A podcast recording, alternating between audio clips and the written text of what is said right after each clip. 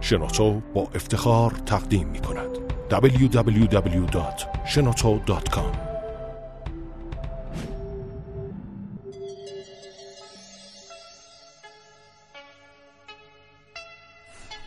کاوشگر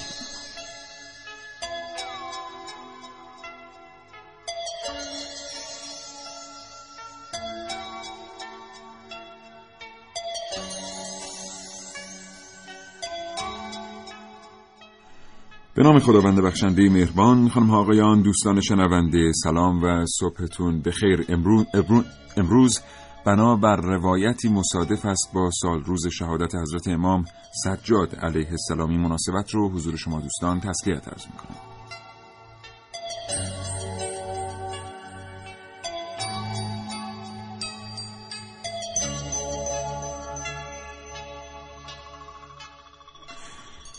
چشماتون رو ببندید و تصور کنید روزی در یکی از جراید با خبری برخورد می کنید که حاکی از اینه که بیل گیتس مؤسس شرکت مایکروسافت در طراحی کردن سیستم عامل ویندوز از ایده های یک دانشمند ایرانی الهام گرفته. چه حس حالی بهتون دست میده؟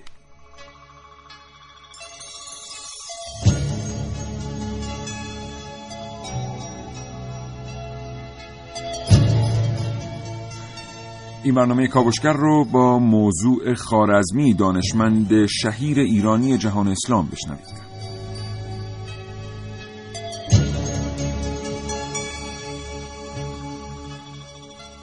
اگر زندگی روزمره فرصت مطالعه کردن رو از شما دوستان شنونده سلب کرده این برنامه رو از دست ندید. هرچند هیچ چیز در زندگی جای کتاب و کتاب خواندن رو نمی‌گیره. حتی یک برنامه بسیار خوب رادیویی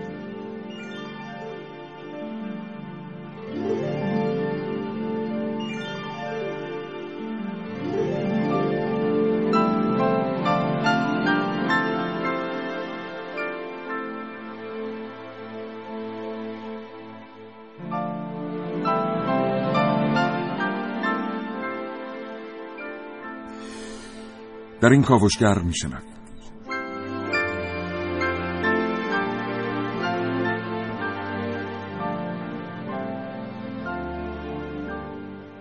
خارزمی پدر دانش فرماتیک در کاوش های امروز من عارف موسوی از این موضوع بشنوید.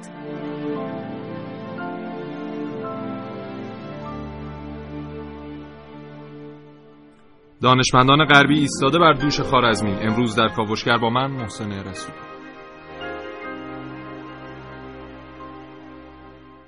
میشه دو دو تا بشه شیشتا؟ در خیال بافی های امروز من نازنین علی دادیانی و من سیاوش عقدایی دو گفتگو تقدیم حضور شما می کنم با دکتر نصر اصفهانی استاد تمام دانشگاه صنعتی اصفهان و همچنین دکتر حنیف قلندری عضو هیئت علمی موزه علوم.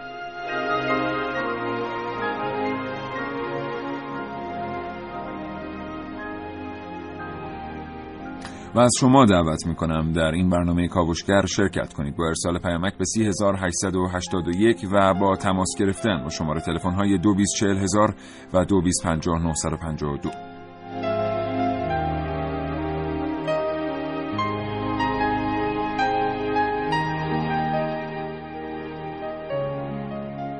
ساعت ده صبح با این کاوشگر همراه باشید. امروز با شما از دانشمندی خواهیم گفت که اساس جبر رو در دنیا بنیان نهاد و آنچه که امروز ما به نام الگوریتم در علوم رایانه و علوم ریاضی البته می‌شناسیم حاصل دست رنج و زحمت و مشقتی است که او تحمل کرده.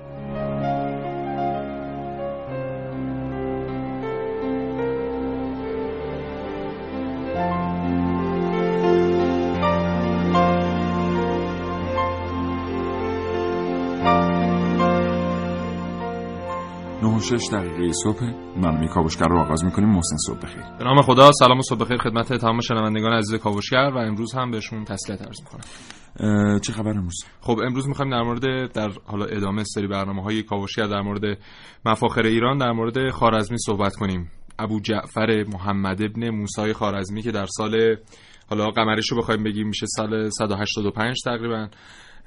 متولد شدن در خارزم و در سال 233 قمری هم از دنیا رفتن و عمده زندگیشون هم در بغداد بوده. حالا در همین اینکه ایشون در کجا متولد شدن هم یه مقدار حرف و حدیث خارزم حالا عمده کسانی که در مورد ایشون نوشتن گفتن که خارزم خارزم کجا میشه؟ میشه تقریبا جنوب ازبکستان جنوب دریاچه آرال. بله جنوب دریاچه آرال و حالا شهری مخصوصا به نام خیوه.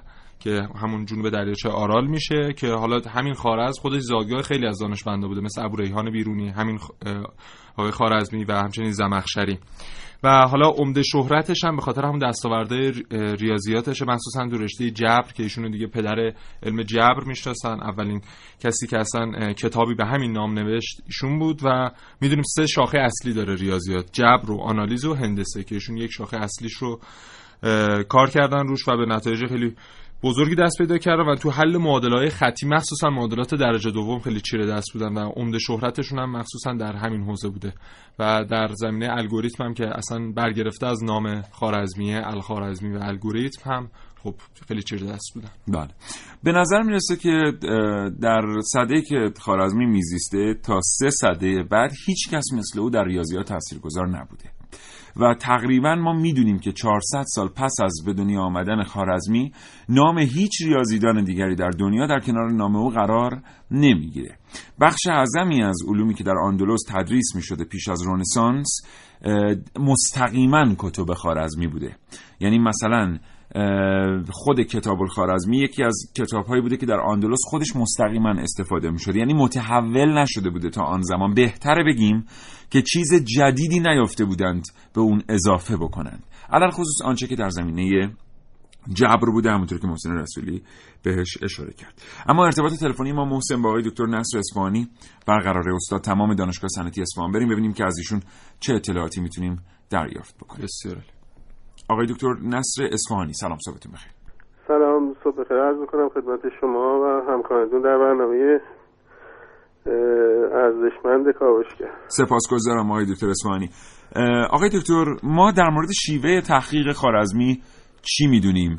به طور کلی در مورد دستاوردهاش چی می‌دونیم؟ بله صحبت در این مورد خیلی مفصل می‌تونه باشه. من سعی می‌کنم تیتوار برخی از من ارز کنم خدمتتون. در واقع یه مرجونی خیلی کاملی از علوم را خارزمی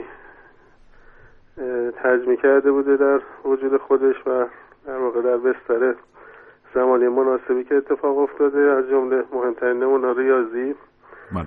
نجوم جغرافی و تاریخی که اشاره کردید و در تمام اینها در حد زمان متأخرانه خودش در یونان یا حتی بیشتر از اونا در واقع پیشرفته و ظاهر شده ولی عمدتا به خاطر کارهای خودش در جب بوده که خارزمی معروف شده و در اون دوران در واقع یا در عصر حاضر هم به عنوان پدر جب شناخته میشه. بله. کار اصیل و عمیق اون تو جبر مقابله و هوشیاری اون توی نمادین کردن محاسبات ریاضی یا حل معادلات که از عناوین خاصی مثل شیء و مال و غیر استفاده کرده. اینا باعث شده که یه نوع نگاه تازه را ایجاد بکنه و به همین دلیل خارزمی بزرگترین ریاضیدان قرون وسطا شناخته میشه. بله. و برخی اون صده که زندگی می‌کرده رو به عنوان عصر خارزمی نامیدند. به حق. و بله. طبیعتا الان هم که مرور می‌کنیم در واقع. کارهای خارزمی را و وسعت کارش و به خصوص عمق کارش چون بیشتر خارزمی به خاطر کیفیت کارش و عمق کارشه که مطرحه نه تعدد و کمیت کارش بله. و تاثیر گذاریش که هم تو ریاضیات اسلامی و هم بعد توی ترجمه ها به اروپا و ریاضیات بله. نوین در واقع به جای گذاشت آقای دکتر اسفانی ما می‌خوانیم که در زمانی که خارزمی تحقیق می‌کرد هندی ها به سیستم اعداد ده دهی رسیده بودند به سیستم دسیمال بله. و خیلی به همین واسطه حساب و کتاب رو آسان کرده بودند یونانی ها به یک سیستم هندسی رسیده بودن در حساب بله. و می‌خوانیم که خارزمی این دو رو با هم ادغام کرد به یک اتفاق جدید رسید. چطور این دوتا می‌تونن با هم ادغام شن و, و در واقع چه اتفاقی در اون اصل میفته خارزمی چه می‌کنه در این رابطه؟ بله من خواستم اتفاقا اینا به عنوان این که اشاره فرمودین به عنوان مهمترین یادگاری که از خارزمی به جای مونده و شاهکار خارزمی در واقع در کل فعالیت علمیش اشاره بکنم که هیچ جایگزینی نداشته و اینطور که پیش بینی میشه اه، نخواهد داشت. در واقع اه، اه، ظاهرا حکام اون موقع که حالا بیشتر در دوران هارون و معمون در واقع زندگی می‌کرده. خارزمی معمول می‌کنن افراد مختلف رو سرزمین های مختلفی که بتونن علوم رو از اونجا جمع آوری بکنن اطلاعات بگیرن و معمول میشن که برگردونن در واقع توی بغداد و بله. توی اون دارالحکمه یا بیت الحکمه در واقع بله. اونجا یه جمعی تشکیل شده که طبیعتا اونجا کارهای علمی را دنبال می‌کردن ظاهرا خارزمی هم معمول میشه به سفر به هند و با ریاضیات هندی اونجا آشنا میشه و اطلاعاتی هم از ترجمه هایی که از ریاضیات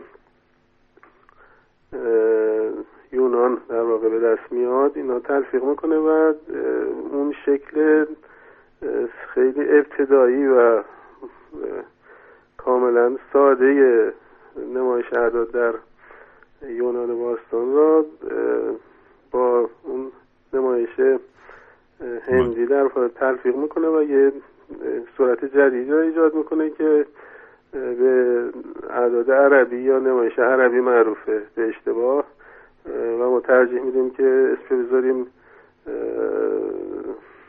نمایش ایرانی یا بله. با یه مقدار اغماز نمایش هندی. ایرانی اسلامی در واقع این که خیلی به اعداد هندی نزدیک نیستن این آقای بله. بله اینا در واقع نمادهایی که انتخاب می‌کنه بر نمایش اعداد یک تا نه بله. اه، خیلی شبیهن به نمایش اعداد هندی. پس چرا هیچ وقت بهشون هندی نمیگیم؟ یعنی ما این دیگه یه قفلتیه که انجام شده شاید به خاطر اینکه متونی که به هر حال اون موقع تدوین می شده و خارزمی در واقع تعلیف کرده اینا به زبان عربی بوده و بعد که ترجمه شده به اروپا در واقع توی اروپا ترجمه شده اونجا به- به خاطر مرجعش به اعداد عربی معروف شده.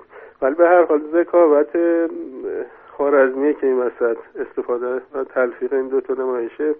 اعداد رومی خیلی ابتدایی مثلا یک را تکرار می‌کردن بله. و بعد یه مدتی این. کار خیلی سخته رسیدن به اینکه این نمادی برای پنج برای ده برای پنجاه انتخاب بکنن. ولی باز این نمایش تکرار خیلی ساده اینا کنار هم مثل همون در واقع علامت گذاریه یه انسان های نخستین بوده. بله و جالبه که وقتی دقت می‌کنیم به این نمایشی که خارزمی ایجاد کرده شاید الان به نظر خیلی ساده بیاد ولی وقتی دقت می‌کنیم چندین قرن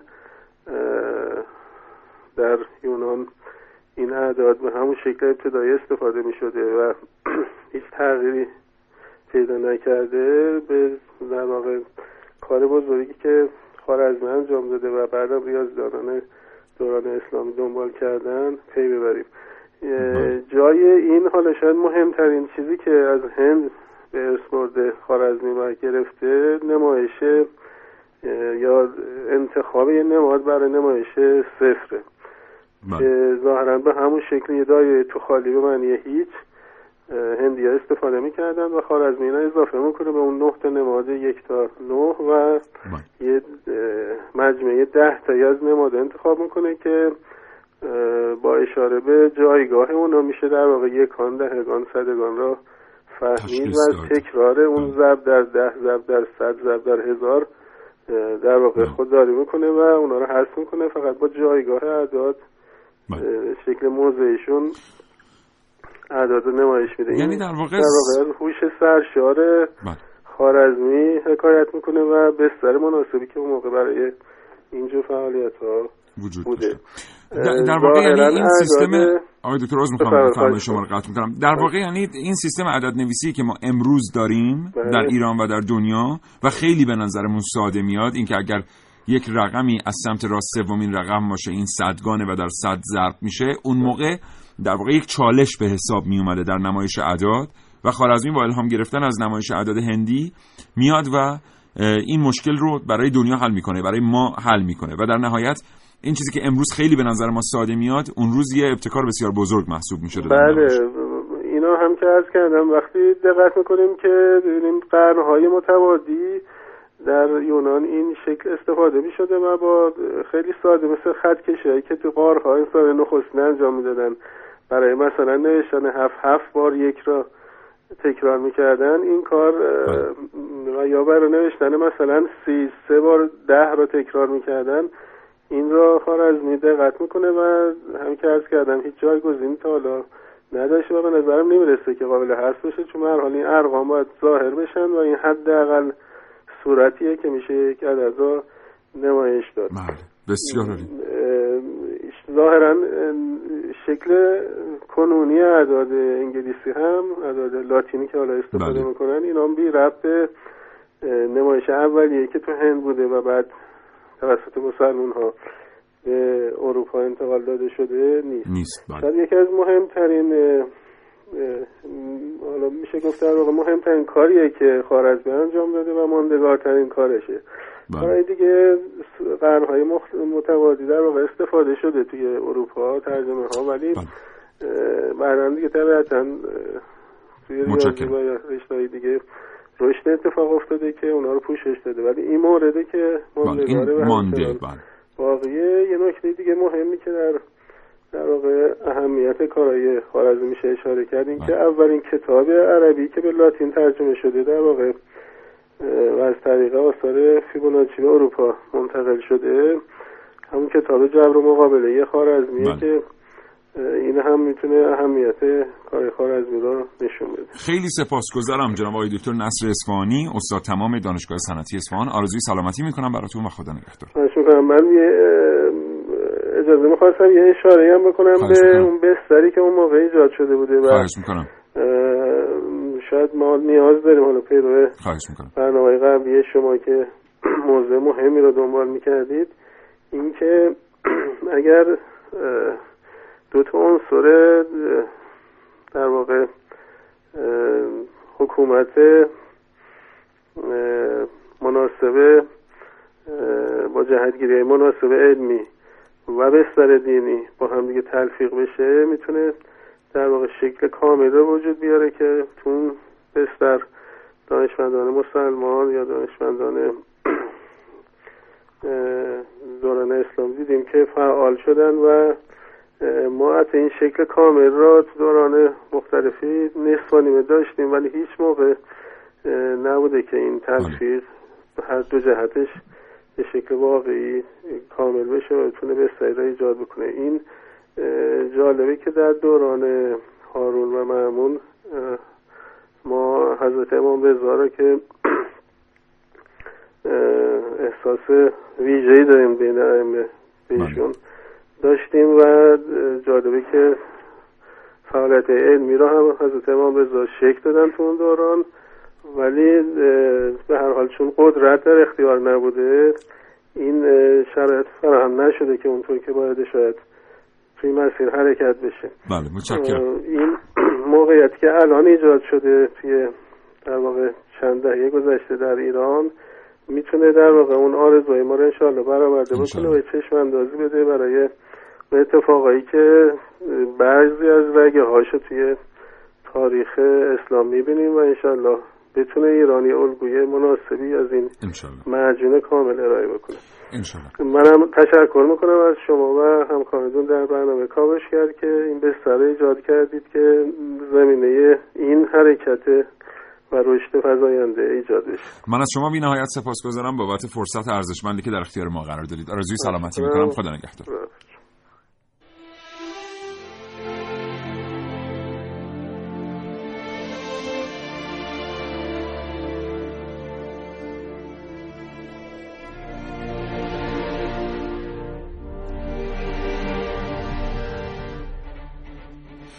بله. اشاره آقای دکتر اصفهانی به قرن دوم تا هفتم هجری بود. مصادف میشه با میانه قرن هشتم تا میانه قرن سیزدهم میلادی دورانی که بهش دوران شکوفایی اسلامی میگیم. در این دوران انحصار در علوم در دست مسلمانان بود.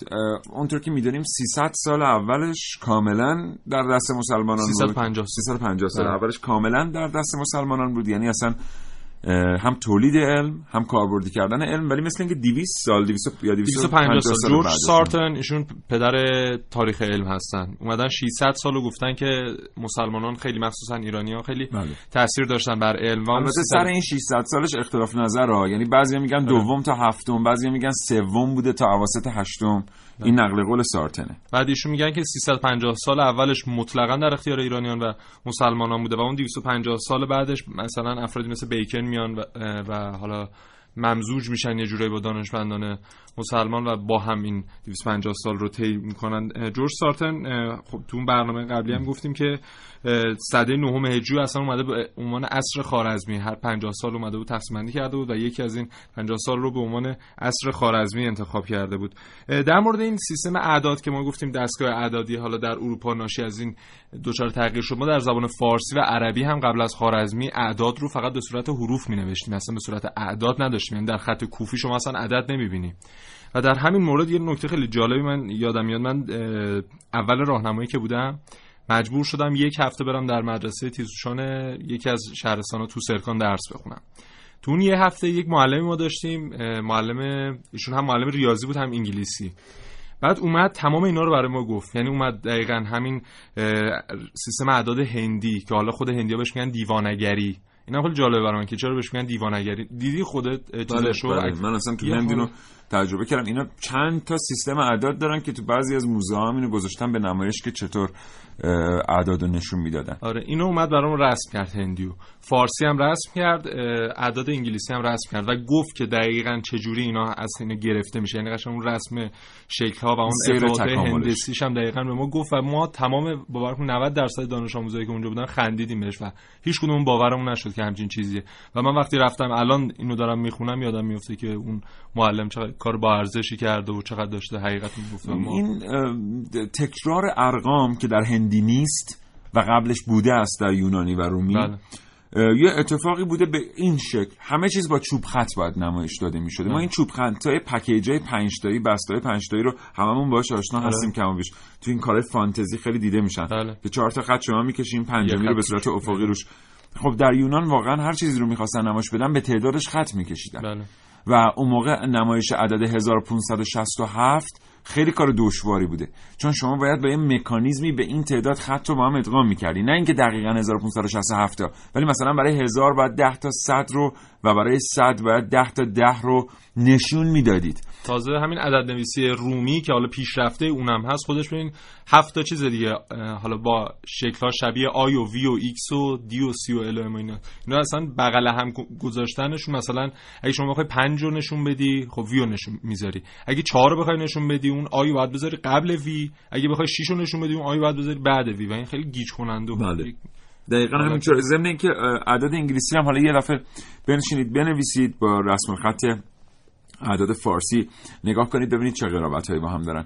اینا همه یه جورایی میشه گفت که به هم متصل. محسن چیزی داری؟ من یه چند تا از دستاورده خود خارزمی بگم که ایشون حالا گفتیم منجم هم بودن و منجم مشاور رصد خانای بیت الحکمه بودن چون ایشون تو بغداد یکی از اعضای اصلی حالا اون بیت الحکمه مجموعی از دانشمندان بودن که اومدن در بغداد گرد هم اومدن و کارهای علمی انجام می‌دادن. قبل از عضویت تو دارالحکمه به هند رفتن همطور که بله. آقای نصر اصفهانی هم گفتن تا اونجا حساب هندی رو یاد بگیرن و همین اعدادم ناشی از همونه. یه کتابم دارم به نام حساب الهند ابو ریحان هم رفته هند یه کتاب داره به نام مال الهند یه خاطر. باشه. حالا اونم توی برنامه دیگه بهش خواهیم پرداخت. یه کتاب دیگه هم ناشی از سفر هندش ابو ریحان پیش از خارزمی میره به هند درسته؟ بله فکر می‌کنم بله. چون 50 سالهای اول بله. دوران شکوفایی اسلامی به اسم ابو ریحان بیرونی نام گذاشته آره. و حالا واگذاری بخشای مربوط به هند اصلا به خارزمی که اصلا کنترلش چون ایشون رفته بوده اونجا بعد از چند سال که برمیگرده اصلا بخشی از کنترل اون قسمت هند رو که تحت حالا نظارت پادشاه اون دوران بوده رو به خارزمی می سپارن همچنین تهیه اطلسی از نقشای آسمون و زمین. بله. ایشون همچنین خیلی جالبه. مسئول تحقیق درباره قاری که اصحاب کف در اون مدفون شدن هم بودن. یعنی اینا رو میفرستن به بیزانس که میشه امپراتوری روم شرقی تا برن ببینن این قار دقیقا محلش کجاست و چه اتفاقی بله. افتاده. محسن یه پیامک اومده برای تو. گفتن که اسم معلمتون یادتون نیست که برای قدردانی ازش نام ببرید. نه مطمئن باشید اگه یادش بود خودش قطعا می‌گفت زودتر. 3881 پیامکاتون رو دریافت می‌کنه دوستان. اگر دوست دارید اظهار نظر کنید می‌دونم این بخش خیلی طولانی شد ولی اینو بگم که سوء تفاهمی پیش نیاد. درسته که اون موقع هندی ها به اعداد ده دهی و سیستم دسیمال دست پیدا کرده بودن و یونانی ها به نمایش هندسی اعداد. ولی خارزمی فقط شیوه نمایش اعداد رو از این ادغام به دست نیاورد بلکه یک درک جدیدی از اعداد به دست آورد. یعنی وقتی که ما می‌بینیم از دو معادل دو مجهول صحبت میشه از جبر صحبت میشه این به خاطر درک جدید هندسی که خارزمی از اعداد به دست آورده. یعنی وقتی که x و y رو شما در معادلات خارزمی می‌بینید خارزمی یک فضایی قائله که x و y در اونها شناورن و این فضا یک فضای هندسی است و x و y می‌تونن در اون وجود داشته باشن. این بود که اتفاق اصلی جبر رو رقم زد در جهان به دست توانای این دانشمند شهیر ایرانی. متشکرم از اینکه ما رو همراه می‌کنید. تا ده کاوشگر ادامه داریم کاوشگر شاید شما هم جز افرادی باشید که همیشه موقع انجام دادن کارتون قهوهتون فراموش و سرد میشه. البته این مشکل منم هست. امروز هنگام انجام کاوش های مورد نیاز با یک فیلم در شبکه های اجتماعی روبرو شدم. این فیلم درباره گوشی هوشمندی بود که قابلیت اتصال به یک لیوان رو داشت و چند ساعتی قهوه رو گرم نگه داشت اما این تنها پیشرفت کوچکی هست از دنیای پردازش اطلاعات رایانه و گوشی های هوشمند. بگذارید اول خودم را معرفی کنم. من کدومورویت هستم؟ یک ربات انسان نما در کاوش های امروز با ویدیوهایی هم روبرو شدم که در مورد ربات های انسان نما بود. به نظرتون پردازش اطلاعات در این ربات ها چقدر می‌تونه پیچیده باشه که اینقدر شبیه به ما انسان ها هستند و حتی می‌تونن راحت صحبت کنن؟ این آدم ها می‌توانند درباره آرزوهایشان هم صحبت کنند. حالا در قرن 21 ما اطلاعاتی رو می‌تونیم به یک سیستم، ربات، رایانه، گوشی تلفن همراه و یا هر چیز دیگه انتقال بدیم و بعد منتظر باشیم تا اون دستگاه مسئله مورد نظر رو پردازش کنه و بعد واکنش نشون بده. کلمه CPU که از کلمه Central Processing Unit به معنی بخش پردازنده مرکزی گرفته شده است را می توان به عنوان قلب کامپیوتر و یا یک دستگاه دیجیتال نام و این علم کم کم در قرن 21 دنیا رو متحول کرده. یعنی حالا بشر می‌تونه با حل گام به گام مسئله های پیچیده و پردازش اطلاعات توسط رایانه ها به نتایج دلخواهش برسه. اما آیا می‌دونستید که محمد ابن موسا خارزمی دانشمند مسلمان ایرانی از بنیانگذاران روش های جدید در پردازش اطلاعات و حل گام به گام مسئله ها بوده؟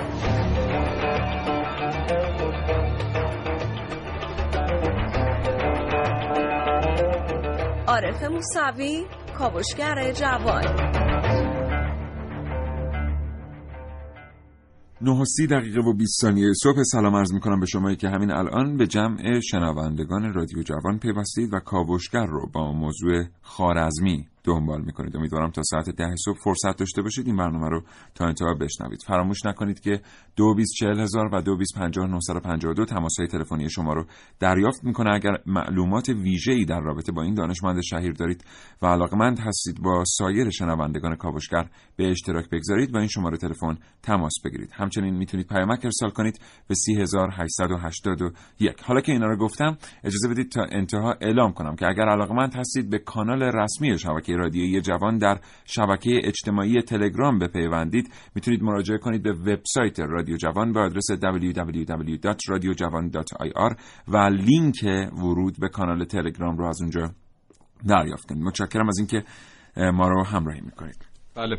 خب آقای خارزمی در مورد جغرافی هم خیلی کارهای بزرگی انجام دادن. ایشون اصلا اومدن آثار بطلمیوس رو بررسی کردن و خیلی نقشه‌های دقیق تر از ایشون مخصوصا تو مناطق اسلامی که حالا خودش تسلط خاصی هم به روشون داشت نقشه‌های جدیدتر و دقیقتری رو ارائه داد و حالا در بطلمیوس در آثار بطلمیوس ما می‌بینیم که ایشون آقای بطلمیوس اومده مناطق رو به 21 ناحیه تقسیم بندی کرده. اما خارزمی میاد بر اساس اون و بر اساس اقلیم ایران میاد بر اساس هفت اقلیم تقسیم بندی می‌کنه.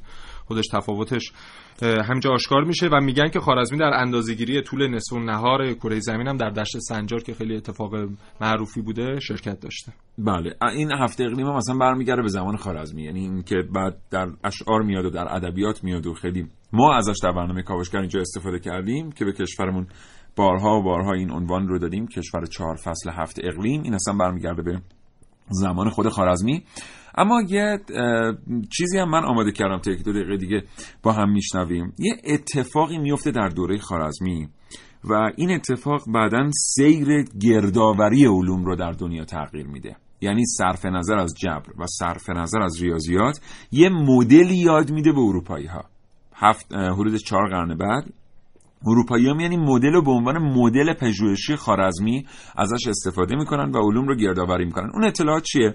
اون اطلاعات اینه که جا میفته در دوره خارزمی به واسطه تلاش های دانشمندان مسلمان و به خصوص ایرانی علل خصوص خود خارزمی که علم محدود و در انحصار هیچ ملت آین مذهبی نیست و هر کسی می‌تونه که علوم رو جمع بکنه و ازش استفاده بکنه.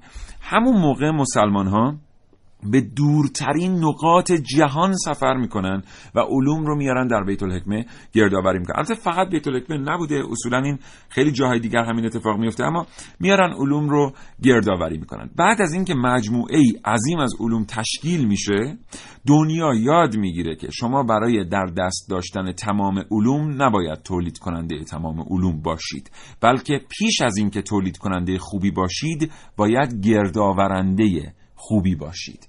این یک مانیفست علمی رو تشکیل میده که من نمی‌دونم مانیفست فارسیش چی میشه. دو سه دفعه به من دوستان تذکر دادن گفتن مانیفست نگو. مانیفست. میشه منشور نه. نه. نگاه می‌کنیم ولی بعدا میگیم. میگیم بهتون بعدا.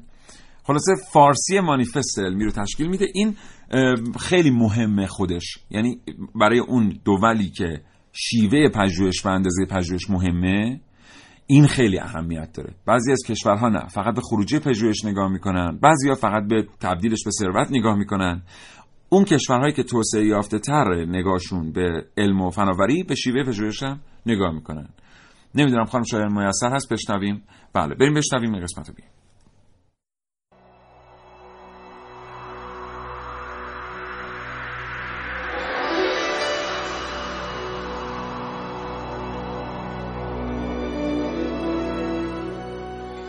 در این مقطع از تحقیقات من درباره موج اول علوم اسلامی به مردی باز میگردم که در اول این ماجرا ازش نام بردم. ریاضیدان بزرگی که به غرب نظام اعشاری رو یاد داد. از دل این طوفان عقل و هوش بود که خارزمی پیدا شد. ریاضیدان منجم و درباری. اون محصولی از عصرش بود و مهاجری از شرق ایران به بغداد. دور خارزمی همش کتاب بود و علم. او علم یونان، ایران، هند و چین رو به خوبی مطالعه کرده بود و در تفکراتش بیباک بود. خارزمی دو سنت خیلی متفاوت ریاضیات رو با هم جمع کرد و چیز جدیدی از ترکیب اون دو به دست آورد. سنت اول از این دو سنت از دنیای یونانی زبان می اومد ریاضیات یونانی بیشتر با هندسه سر و کار داشت. علم اشکالی مثل مسلس ها، دایره ها و چندزلی ها و محاسبه مساحت و حجم. سنت بزرگ دیگه که خارزمی در ریاضی به ارث برد از هند می اومد اونها نظام اعشاری ده دهی رو اختراع کرده بودند که محاسبات رو بسیار آسان تر می کرد.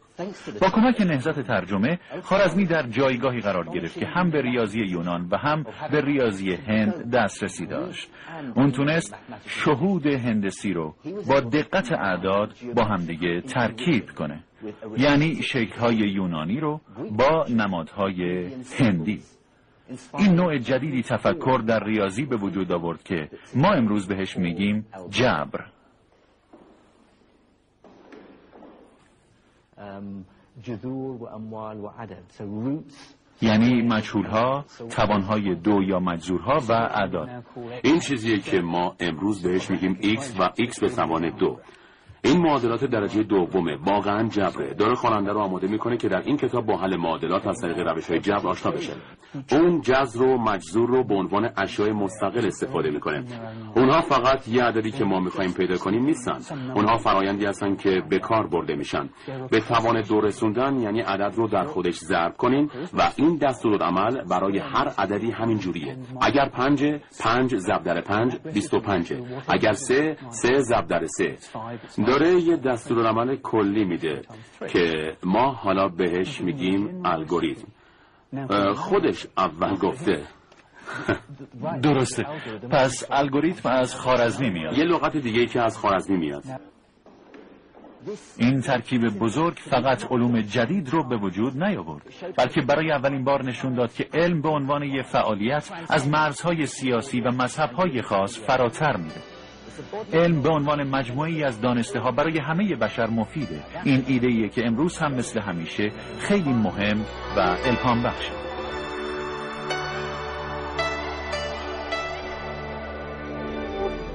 www.shenoto.com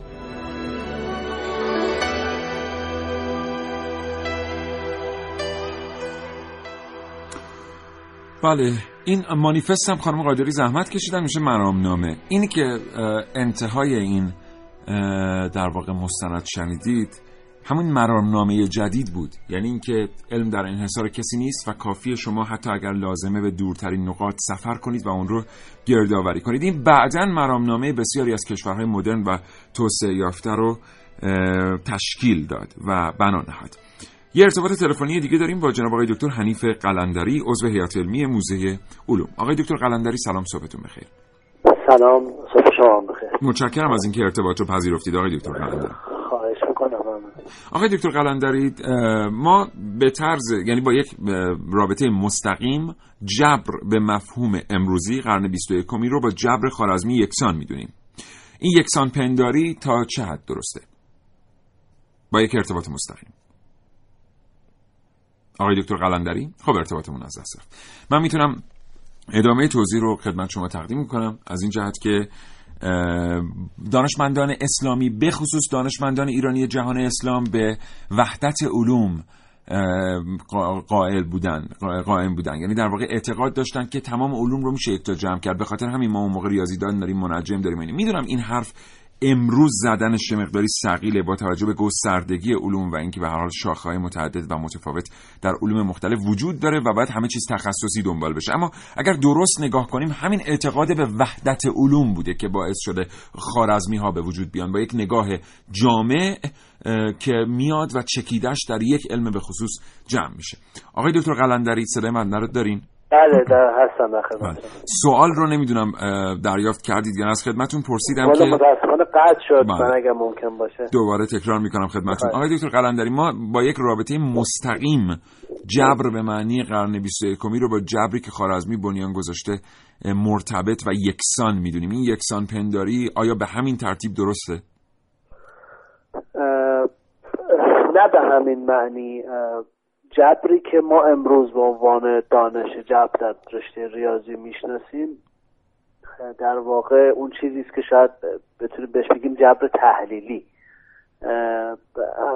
اما از این نظر که پایه های دانش یعنی پایه های همین مسئله بررسی تحلیلی رو در دانش ریاضی حالا فقط به یک منظور خاص که اون منظور خاص حل معادلات بوده است در واقع کسی بنیان گذاری کرده باشد از آن خارزمی است. من باید یه توضیح مختصر به این صورت بدم. ما شواهدی که در اختیار داریم اون چیزی که می‌دونیم اینه که مشا... هر چند نمونه های برای حل مسائلی که منتهی به مسائل جبری می شود مثلا تقسیم یک زمینی با با چیزهای با مقادیر نامشخصی که منجر به حل یک مسئله جب از نوع جبری می شود این رو شاید نمونه های رو در تمدن های کهن ببینیم. اما اینکه ما قاعده کلی برای حل معادلات عرضه بکنیم. حالا در زمان خارزمی معادلات فقط در حد اندازه معادلات درجه دو هست. ولی با این حال اینکه قاعده کلی عرضه بکنیم این به نوع فضل تقدمش و آغاز به کارش از آن بله، پس بنیان رو میشه به او نسبت داد همونطور که آمده است. کدوم ریاضیدانان غیر ایرانی تاثیر پذیرفتند از خارزمی به طور مشخص؟ ببینید کتاب خارزمی خیلی در واقع میشه گفت خیلی زود یعنی به همون دلیلی که ما یه پیوستگی قابل توجهی در اون دوران داریم. کتاب خارزمی به فاصله اندکی بعد از خودش حالا یه اندکی میگم یعنی ما در قرن هشتم میلادی اگه میلادی بخوایم بگیم. خارزمی مال قرن هشت و اول قرن نه میلادی است. کتابش اولین بار در نیمه قرن ده میلادی به لاتینی ترجمه شده. و روش هایی که خارزمی استفاده کرد شاید به نام خودش نه یعنی همون نام تغییر یافته ای که ازش میشناختن در اروپا ولی اکثر جبردان هایی که ما در قرون 13 و 14 در اروپا می‌شناسیم از جمله بخوایم از مثلا فرض کنیم کسایی مثل فیبوناچی بخوایم نام ببریم از نیکولا شوکه بخوایم اسم ببریم کسانی که به حال پایه های دانش جبر رو در اون زمان در اروپا هم گذاشتن به نوعی متأثر از خارزمی بودن. خود فیبوناچی در واقع به نوعی انگار انتقال دهنده دانسته های خارزمی به جامعه اروپایی هم بوده یا این اظهار نظر ریشه در واقعیت نداره؟ اون چیزی که در واقع ببینید مثلا اینجاست که فاصله بین ترجمه اثر خارزمی به لاتینی و اینکه کسی مثل فیبوناچی اون رو خونده باشه شاید در این بیان در این میان دیگه اون اثر خارزمی باقی نمونده باشه. ولی با این حال یعنی یعنی شاید نامی دیگه از خود خارزمی نباشه ولی با این حال اون پایه جبر اروپایی از کتاب جبر خارزمی و فاصله طولانی چون فیبوناچی قرن نیمه دوم چهارده قرن چهارده. یه لحظه خاطرم رفت ببخشید. ولی در واقع خارزمی مال قرن نه بوده. حالا ترجمه هم بگیم قرن نیمه دوم قرن ده بوده باشه. بالاخره نزدیک 200 سال فاصله است. گذشته ولی چون در این زمان ما اون اتفاق واضحی هم در اروپا هم نداریم بله به نوعی میشه گفت که شاید فیبوناچی حلقه واسطه. ولی تقریبا همه ریاضیدانان اروپایی به صورتی اگر اون موقع بتونیم یه رو به جمعان ریاضیدان جدا کنه.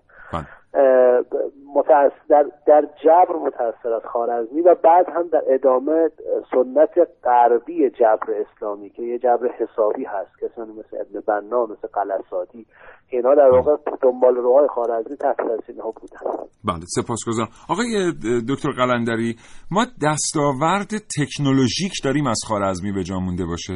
مثل مثلا چیزهایی که از بنا موسی داریم. تکنولوژیک نداریم نه. یعنی فقط در حوزه حساب تئوریک نه فقط حساب. ببینید خارزمی حداقل سه تا اثر مشهور دارد اون چیزی که ما امروز یکی در حوزه یکی حساب است یعنی همین جبره. یکی یعنی یه دونش جبره یه دونش حساب اصول حساب الهند رو شاید یه کتابی است که اسم جمع و تفریق به حساب الهند هم شناخته میشه. اتفاقا مایه آشنایی اروپایی ها با حساب هندی و حساب دهدهی هم به نوعی از خارزمی باید بگیم شروع شده از کتاب خارزمی آغاز شده. چون این کتاب البته بدون نام معلف از قرار معلوم حالا اتفاق افتاده که معلف برای ناشنا بوده ولی بدون نام معلف در اروپا ترجمه شده. ولی خب الان حدس می‌زنیم که این کتاب در اروپا در اون ترجمه شده. مال خارزمی بوده. وجه سوم خارزمی یعنی اثر سوم زیج خارزمی بوده. خارزمی جزء اون دسته از ستاره شناسایی بوده که در اون رصد مشهور ممتحن که یکی از اولین رصدهای دوری اسلامی بوده حاضر بوده. در خود نگارش زیج ممتحن هم حاضر بوده و جدا از اون خودش زیجی دارد به نام زیج یعنی معروف است به زیج سند هند مال خارزمی که چون شبیه به زیج سند زیج سند هند که حالا از یک کتابی بوده مال هندی ها که به این نام شناخته می شده در واقع چون خیلی متأثر از اون بوده به این نام میشناختنش. و این هم در اروپا در واقع شهرت داشته است و, و امروز اصلا باید بگیم فقط ترجمه لاتینیش باقی مونده اصلا نسخه عربیش به جا نمونده.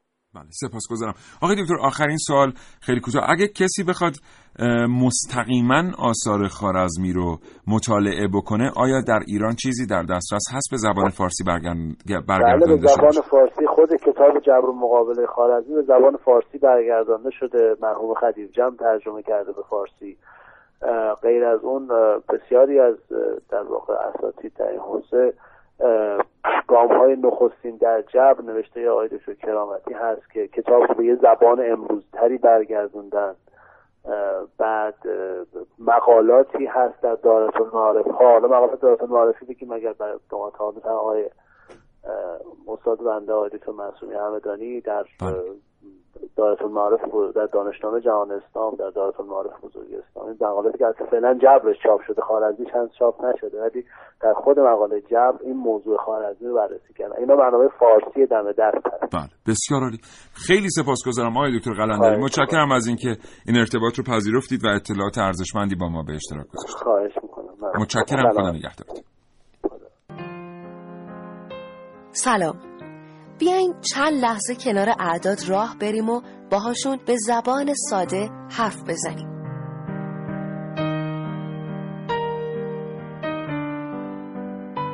مگه نمیگیم خارزمی ریاضیدان بوده؟ مگه نمیگیم ریاضی می‌تونه خیلی از مشکلات بشر رو حل بکنه؟ کاش یه دستگاههایی ساخته بشه که های کم درآمد و محروم بتونن برن جلوش وایسن و تعداد بچه هاشون و میزان درآمد و حساب کتاب خرج روزانهشون رو به اون دستگاه بدن. بعد اون دستگاه بعد از انجام یک سری معادلات ریاضی و الگوریتمای خاص و پیچیده به اون آدم کمک مالی بکنه. مثلا بگه تو آدم پرتلاشی هستی و با وجود اینکه تلاش می‌کنی تا آخر ماه یه کمی پول دیگه هم احتیاج داری که من بهت کمک می‌کنم. با توجه به سازوکار دستگاه دیگه کسی نمی‌تونه علکی ازش پول بگیره و فقط به کسانی پول میده که واقعا احتیاج دارن.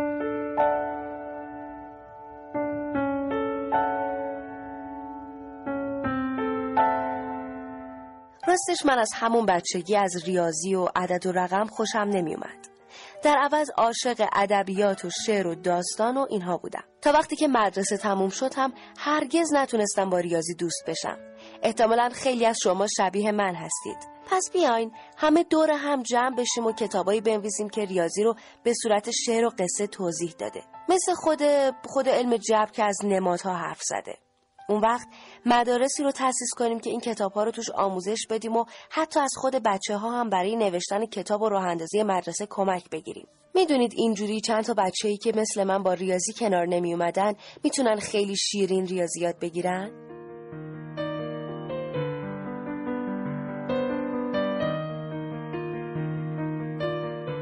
کاش یه معادلات جدیدی کشف بشه که به بگه دو دوتا همیشه چهارتا نمیشه و اتفاقات مطلق نیستن.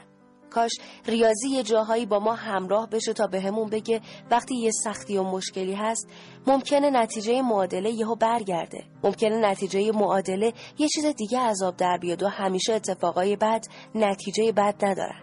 خلاصه اینکه خیال پردازی های یک کاوشگر ممکنه بالاخره یک روز به واقعیت برسه. ممکنه یه روز دو دوتامون شیشتا بشه.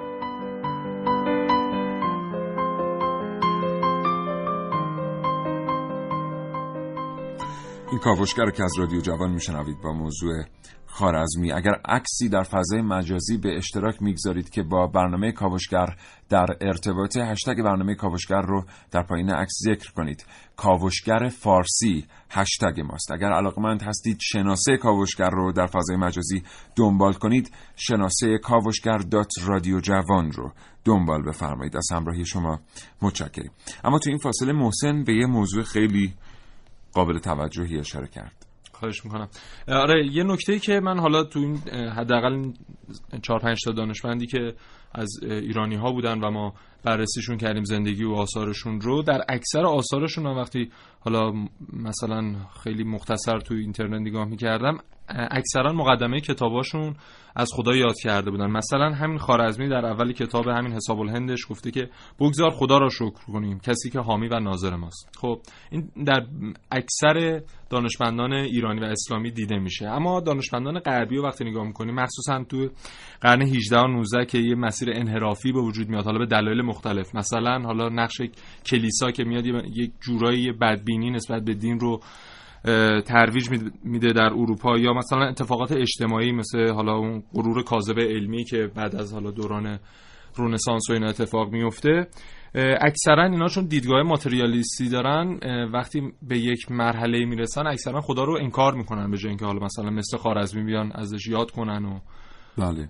و اینم بگیم که بیشترشون جایگاهی در واقع هم پایه و هم سنگ جایگاه خارزمی ندارن. ولی با این حال مثلا میان به اون دیدگاه می‌رسن. ولی خارزمی با توجه به اینکه بسیار جهان رو میگرده این رو ما در بسیاری از دانشمندان غربی نمی‌بینیم. یعنی دانشمندان دوره شکوفایی اسلامی یکی از خصوصیاتشون اینه که بسیار سفر کردند و در, در هر کدوم خودشون انگار یه سفرنامه ای دارن. بله. جهان رو می‌بینن جهان رو می‌شناسن و عمیق میشن در علوم. همشون یه مقدمه دلانگیزی در سنای خدای عزوجل دارم. ولی این طرف می‌بینیم که این اتفاق نیافتاده الان محسن به نظرم رسید ما می‌تونیم همین امروز با مهدی شارزایی و خانم لاله اکبری صحبت کنیم. واسه برنامه چارسو که بله. گروه فرهنگ اندیشه تولید می‌کنه. اصلا مقدمه های این کتاب ها چه به لحاظ ادبی و چه به لحاظ هنری خودشون یه بحث خیلی قابل پرداختن. مطمئنا. اونها یک گروه برنامه ساز بسیار قدرتمند هستن. مهدی شارزایی می‌تونه اینا رو جمع کنه و یه برنامه خیلی خوب در این رابطه. ارائه کنه به شما. حالا که بحث تبلیغ برنامه ها شد چهارده و سی ملک آباد رو هم بشنوید از رادیو جوان. اما برگردیم یه جنبندی خیلی کوچیک داشته باشیم در مورد خارزمی. ببینید دوستان اتفاق خیلی مهمی که در دوره خارزمی میفته اینه که سیستم اعداد دسیمال در هند کشف شده و دارن ازش استفاده می‌کنن و این حساب رو در هندوستان خیلی ساده کرده.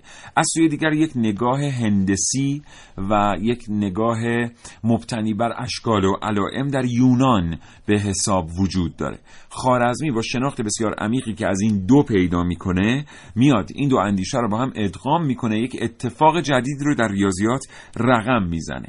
این اتفاق منجر به تولد جبر میشه.